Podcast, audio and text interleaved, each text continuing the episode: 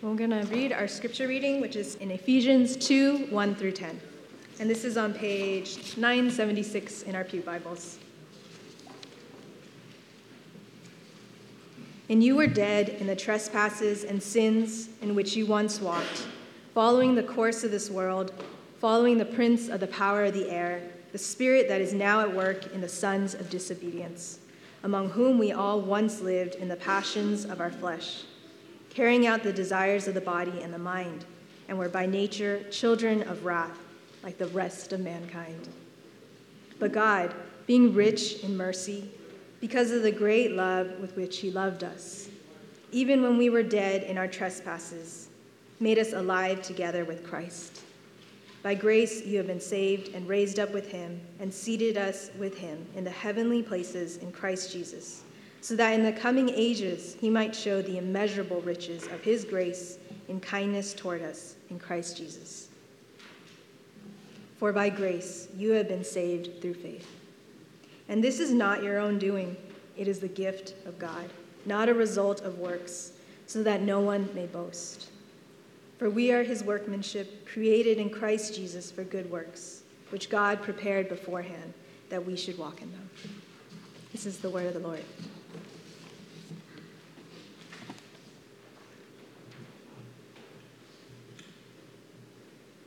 Good morning. Um, I'm just taking a moment to appreciate this because they will never let me teach again after I hear this. Uh, my name is Eric. Uh, I'm an elder here. Um, I've been attending here since I was 17. Uh, so this year, uh, I've officially been at Regen longer than I haven't. Um, so I have a lot of material to get through. Let's, uh, let's get going. Uh, first, most importantly, Eric's rules for living sleep.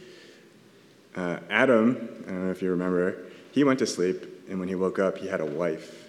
So, good things happen when you sleep. water.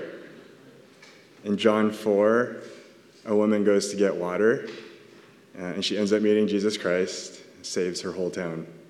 So, drink more water. Fiber. Remember that Daniel asked for vegetables instead of meat? and then he became one of the most powerful rulers of his time. Is it a coincidence? Probably not. and exercise. Think about how many times Jesus took his disciples up to the mountain. you too can be transfigured by going up to the mountain. So, we're going to look at generosity again this week. Um, what is generosity? Uh, generosity generally is giving something and not expecting something in return. So, giving a gift and expecting a better one later is not generosity. Paying for lunch and expecting the, ne- the person to get it next time is not being generous. Giving compliments to the flight attendant so you get more snacks is not generosity. Doing a thankless job and expecting to get thanked is not generosity. So, what is it? Uh, generosity is stretching, it's not easy, and sometimes it's painful. So if, if you don't come away with anything else this Sunday, the big idea today is that God invites us to live generously as, uh, as God was generous with us. And how do we know God is generous? Uh, if you've ever been in Sunday school, you know the answer is Jesus, because the answer is always Jesus. Uh, let's look at Ephesians 2, where uh, it says, God is rich in mercy, showed us kindness, Jesus is the embodiment of God's generosity. So, verses 1 through 3 You were dead in the trespasses and sins in which you once walked, following the course of this world, following the prince of the power of the air, the spirit that is now at work in the sons of disobedience, among whom we all once lived in the passions of our flesh, carrying out the desires of the body and the mind, and were by nature children of wrath, like the rest of mankind. Dead in our trespasses but what is the criteria for how we're to live? What is the standard? The greatest commandments, Mark 12, 28. Love the Lord your God with all your heart, with all your soul, with all your mind, and you shall love your neighbor as yourself. How have you violated these commandments? Good stuff to think about on a Sunday morning. The first commandment, to love the Lord with all your heart, soul, and mind. is to never value any one thing more than you desire, uh, desire God. Think about all the things that we actually pursue and desire my comfort, my wealth, uh, my dreams. We were created for worship, uh, to worship God, but how often do we actually worship the wrong thing? Imagine God created us to enjoy our company, to delight in us, but instead we rejected Him and choose to devote our energy for our own satisfaction. Uh, I should say that God desires us to be well rested, safe, and living a life of purpose. These things are good, but they should not have our devotion the way that God has our devotion. The second commandment love your neighbor as yourself. Right now, are you harboring anger, unforgiveness, or hatred in your heart? Think about your coworkers, family, friends, neighbors, people you know, and people you don't know on Facebook, Twitter, Instagram, that you begrudge, objectify, or judge. Jesus says these things covetousness, greed, prejudice, hate, disdain, lust, they're as bad as theft, murder, adultery. We can agree that those last things are bad, but to God, who's perfect and holy, any of it, whether thought or deed, it's the same. It's a violation of his design. We are not loving our neighbors as ourselves. We are not valuing his creation, his image bearers. You and I are guilty in the eyes of God, dead in our trespasses. Let it sink in. Something good to think about on a Sunday. There's nothing we can do to pay our debt. It's too great. How many thousands of times have we treated poorly those bearing the image of God in our mind? So reflect on this, feel the weight of your sin.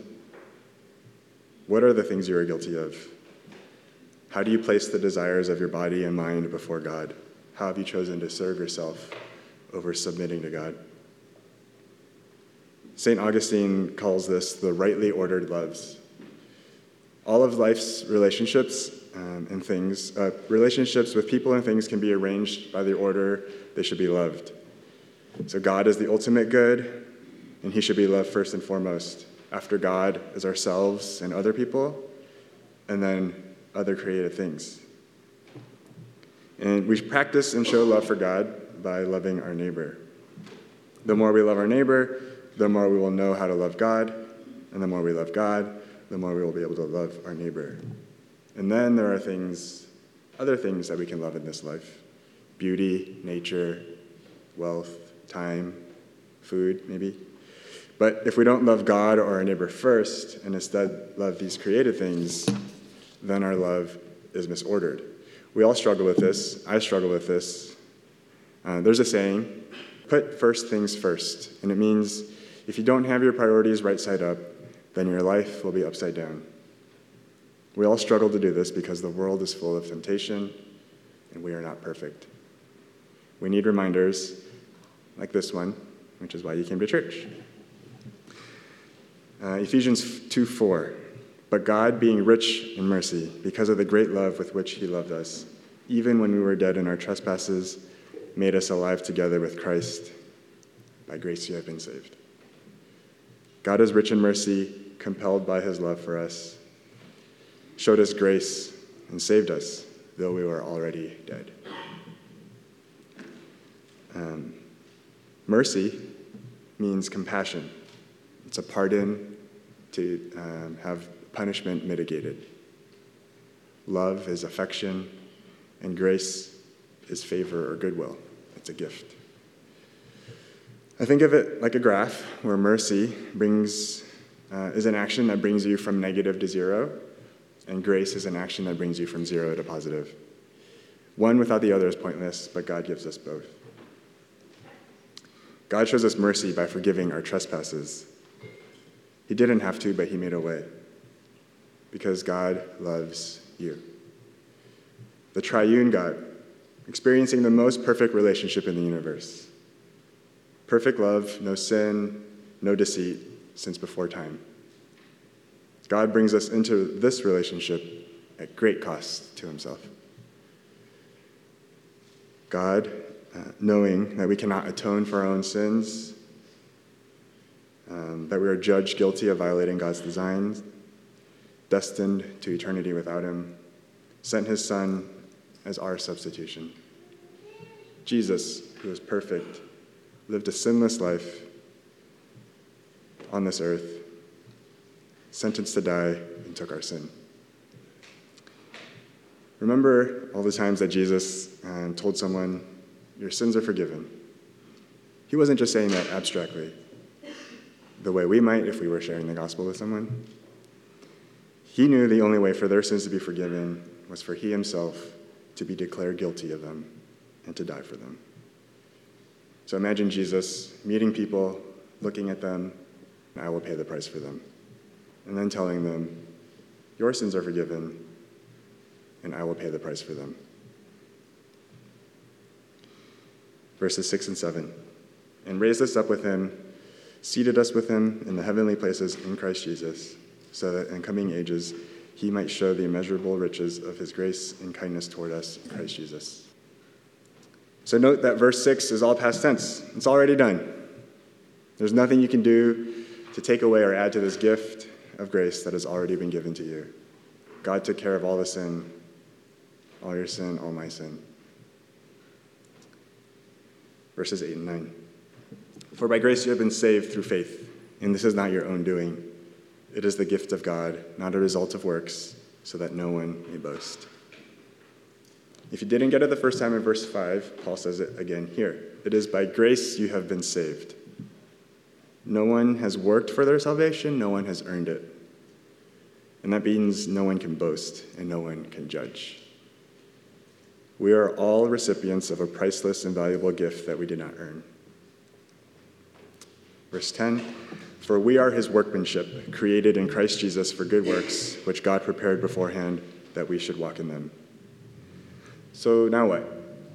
We've received grace, We've we are recipients of deep mercy and boundless grace. Do we do nothing? Like we haven't, live like we haven't been rescued, redeemed, or regenerated? You are God's workmanship. You have been molded into Christ likeness. As recipients of mercy and grace, we need to extend mercy and grace to those around us. God has already shown us what to do. He has prepared good works beforehand. We just need to walk in the way set before us. But we need to remember what we've been given. God loves you. He knit you together. He knows your soul, your heart, your desires. He hears your cries. He knows your pain. And He desires to be with you. He died the ultimate death on your behalf. Nothing you can do can take away or add to that gift. So we've come to the application part of the teaching. Um, I don't think most people really want to be told what they should do. Uh, but you're at church, and this is what church is for uh, to be told what you should do. So I will tell you. What is the right response for someone who has been given and forgiven much? How might someone act if they've been shown generosity? How would they treat others? And so, if this is a struggle for you, if uh, you don't know why or you don't understand why you're being compelled to generosity, um, do you think you truly know in your heart what it is that you've received? So, come back to that. Remember what God has given you and what He promises for you. God doesn't want you, and nobody else wants you, to be under compulsion when you give. A generous heart comes from encountering the true and living God. Uh, let's read the parable of the rich fool, which is a really good story. Someone in the crowd says to him, to Jesus, Teacher, tell my brother to divide the inheritance with me. But he said to him, Man, who made me a judge or arbitrator over you? And he said to them, Take care and be on your guard against all covetousness, for one's life does not consist in the abundance of his possessions. And he told them a parable, saying, The land of a rich man produced plentifully, and he thought to himself, What shall I do? For I have nowhere to store my crops. And he said, I will do this I will tear down my barns and build larger ones. And there I will store up my grain and my goods. And I will say to my soul, Soul, you have ample goods laid up for many years. Relax, eat, drink, be merry. But God said to him, Fool, this night your soul is required of you. And the things you have prepared, whose will they be? So is the one who lays up treasure for himself and is not rich toward God. And there are many things to love about this passage. Some guy interrupts Jesus in the middle of his teaching, and he says, Man, who made me a judge? Uh, and then he turns it into this teaching moment to say that life is more than possessions. Um, let me say here that there is a way to eat, drink, and be merry in a way that honors God, a way to appreciate life that is a means of worship, acknowledging the creator of all things. But these things are not the end goal.